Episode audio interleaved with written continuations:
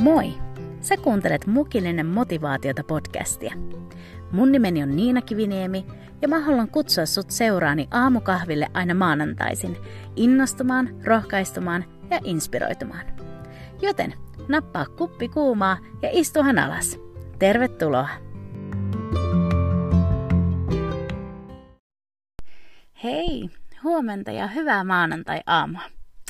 Ihan ekaksi mä haluan kiittää teitä kaikkia siitä hyvästä palautteesta, mitä mä oon saanut tämän podcastin ihan ekasta jaksosta ja sen starttaamisesta. Ja mua todellakin niin kuin lämmittää kuulla ja lukea noita, noita viestejä ja kommentteja. Ja, ja koska tämä on mulle jotain niin uutta ja erilaista ja, ja sellainen niin kuin uskon askel, niin mä oon todella, todella kiitollinen kaikesta tuesta ja tsempistä. Eli kiitos. Ja hei, toivottavasti sun viime viikko oli hyvä – Onhan tämä meille kaikille vähän erilaista tämä arki tämän pandemian keskellä. Mutta jotenkin ihana nähdä, että miten kuitenkin voi löytää sellaisen rytmin ja, ja jonkinlaisen normaalin, tällaisen epänormaalinkin keskellä. Mutta täytyy kyllä myöntää, että ystäviä ja perhettä ja seurakuntalaisia mulla on tosi ikävä. Ja mä en malta oottaa, että me saadaan taas kokoontua yhteen vapaasti.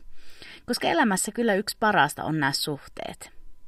Ja suhde on se, mistä mä haluaisin tänään vähän jutskailla teille.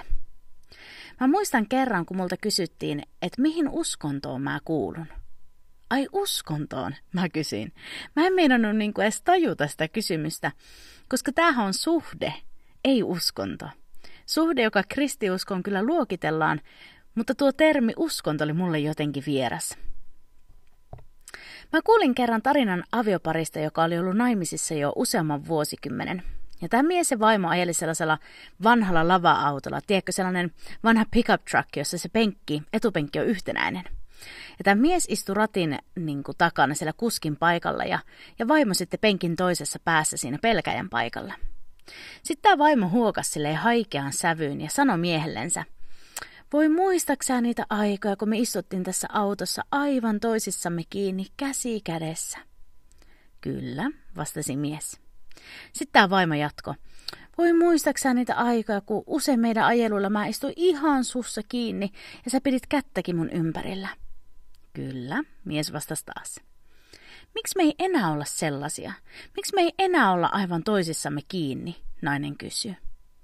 Sitten tämä mies vilkas vaimoaan ja, ja sanoi vähän huvittuneena. No, minä en ole se, joka on liikkunut. Ja tänään kun puhutaan suhteesta, niin mä haluaisin keskittyä erityisesti Jumalasuhteeseen. Mulle itselle yksi suurimpia oivalluksia koskien Jumalasuhdetta on ollut tämä, että sinulla on niin läheinen ja syvä suhde Jumalan kanssa, kun sä vaan itse haluat sen olevan. Ja aivan kuten tässä aikaisemmassa tarinassa, niin tämä mies tästä kuskin paikalta ei ollut liikkunut, niin myöskään meidän suhteessa Jumala ei liiku tai etänny meistä – jos joku liikkuu, niin se olemme me.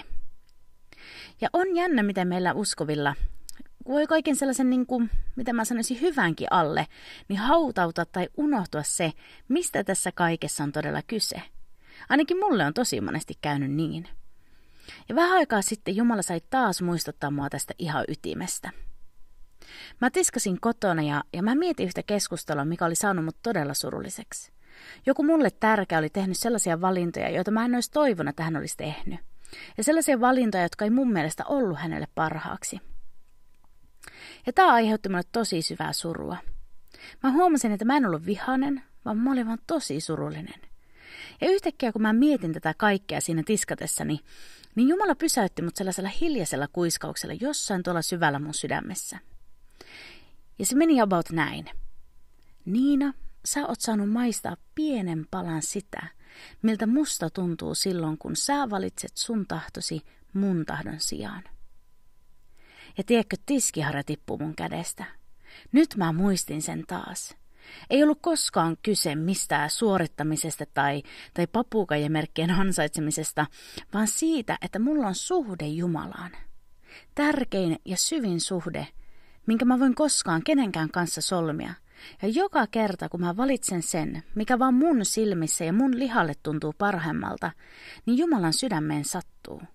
Ei sen takia, että mä en vaan ole jotenkin käyttäytynyt kunnolla tai, tai että mä en ole ollut vaan kiltti tyttö, vaan sen takia, että hänellä on mulle jotain niin paljon parempaa, eikä hän halua mun heittävän sitä kaikkea pois, vaan sellaisen hetkellisen ja näennäisen hyvän takia. Ja tätä me nähdään jo raamatun ihan ensilehdillä. Aadam ja Eeva eleli paratiisissa ennen syntiin lankeemusta ja, ja Jumala eli siellä heidän keskellään. Ja sitten Eeva näkee tämän puun, josta Jumala on kieltänyt syödä, koska se ei ole ihmiselle hyväksi ja se aiheuttaa kuolemaa. Ja kaikista muista sai ihan vapaasti syödä, mutta vaan tästä yhdestä heidän omaksi parhaakseen Jumala pyysi olemaan syömättä. Sitten vihollinen, eli paholainen astuu kuvioihin ja hän viettelee Eevan. Hän kysyy tämän kysymyksen, jonka hän on kysynyt niin monelta meistä lukemattomia kertoja vielä sen jälkeen.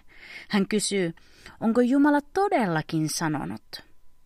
Ja se, mitä vihollinen saa Eevan uskomaan, on se, että Jumala jotenkin pimittää jotain oikeasti hyvää häneltä. Vihollinen kiinnittää Eevan silmät siihen yhteen ainoan asian, jonka Jumala on kieltänyt. Mutta kumma kyllä, tämä vihollinen ei millään tavalla muistuta niistä todennäköisesti tuhansista muista puista, joista Eeva saa syödä ihan kylläkseen. Ja tätähän vihollinen tekee edelleen.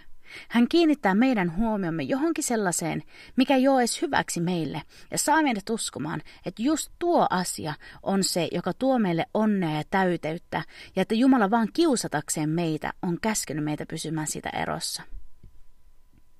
Ja sitten kun pahollinen on pitänyt tämän myyntipuheen Eevalle, ja Eeva näkee, että puusta oli hyvä syödä, niin hän otti ja söi ja antoi siitä miehelleen Aadamille myös, joka oli siinä Eevan kanssa. Ja loppu on historia. Me edelleen maksetaan sitä hintaa tässä syntilangenneessa maailmassa. Meidän tulisi muistaa tämä totuus. Jumala ei kiellä meiltä asioita, jotka on meille todelliseksi ja lopulliseksi hyväksi. Jumala ei ole mikään ilonpilaaja, vaan Jumala rakastaa meitä ja hän haluaa suojella meitä ja antaa meille sitä, mikä on todellista ja kestävää hyvää.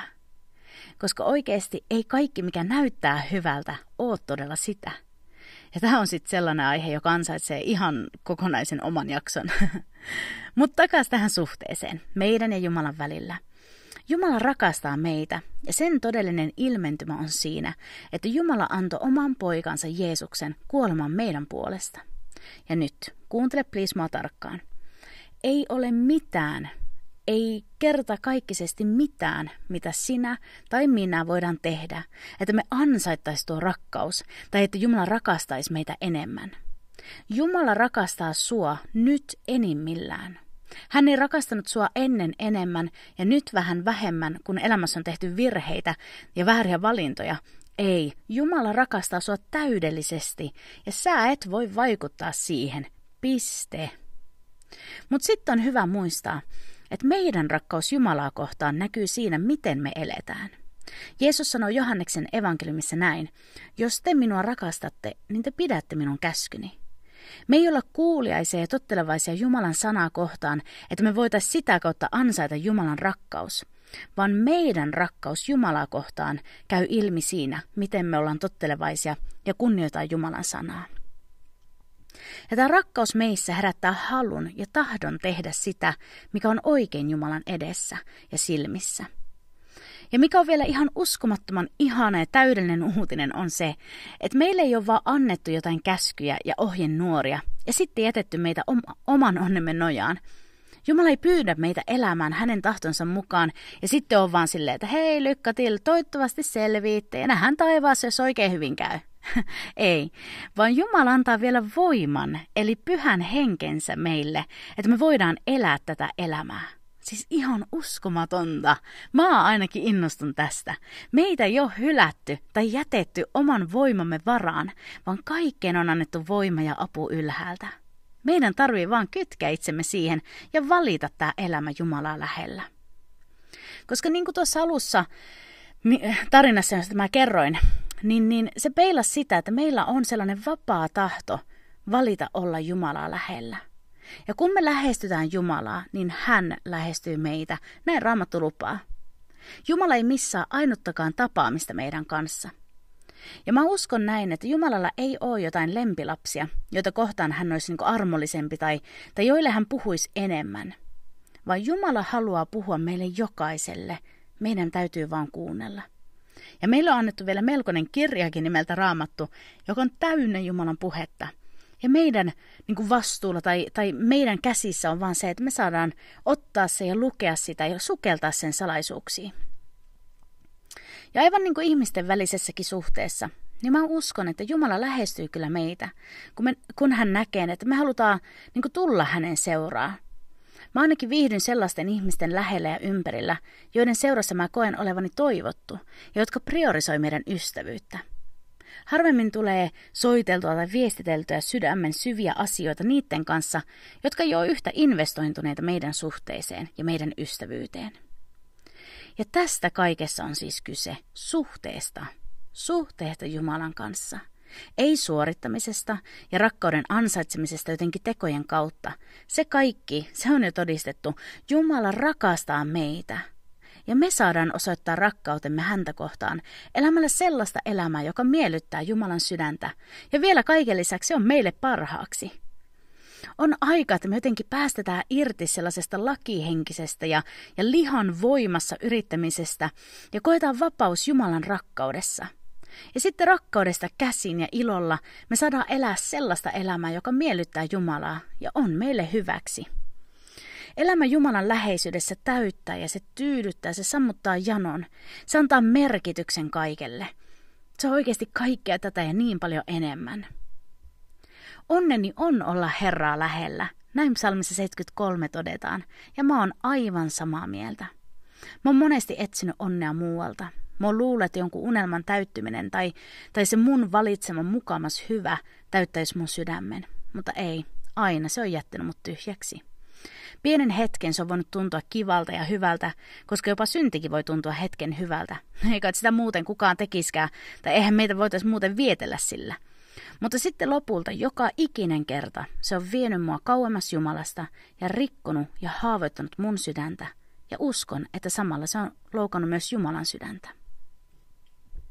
Joten Jumalan avulla ja hänen voimansa kautta mä haluan pysyä ihan kiinni tässä mun kuskissa.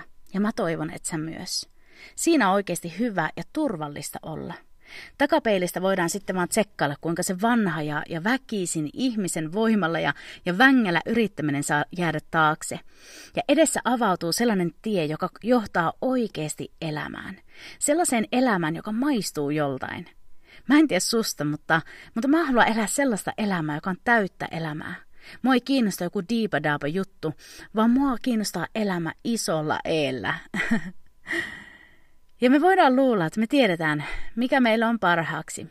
Mutta mä uskallan väittää, että hän, joka suunnitteli ja valmisti meidät, niin tietää meitä paljon paremmin.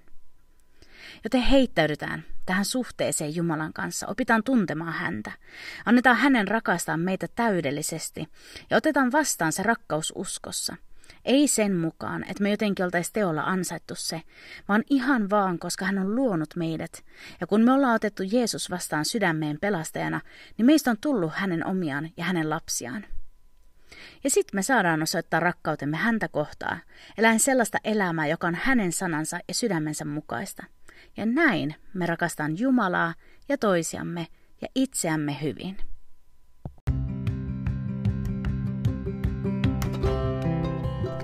Hei, kiitos niin paljon kun kuuntelit. Toivottavasti satut taas ensi maanantaina käymään. Ja hei, muista seurata mukillinen motivaatiota siellä Instassa.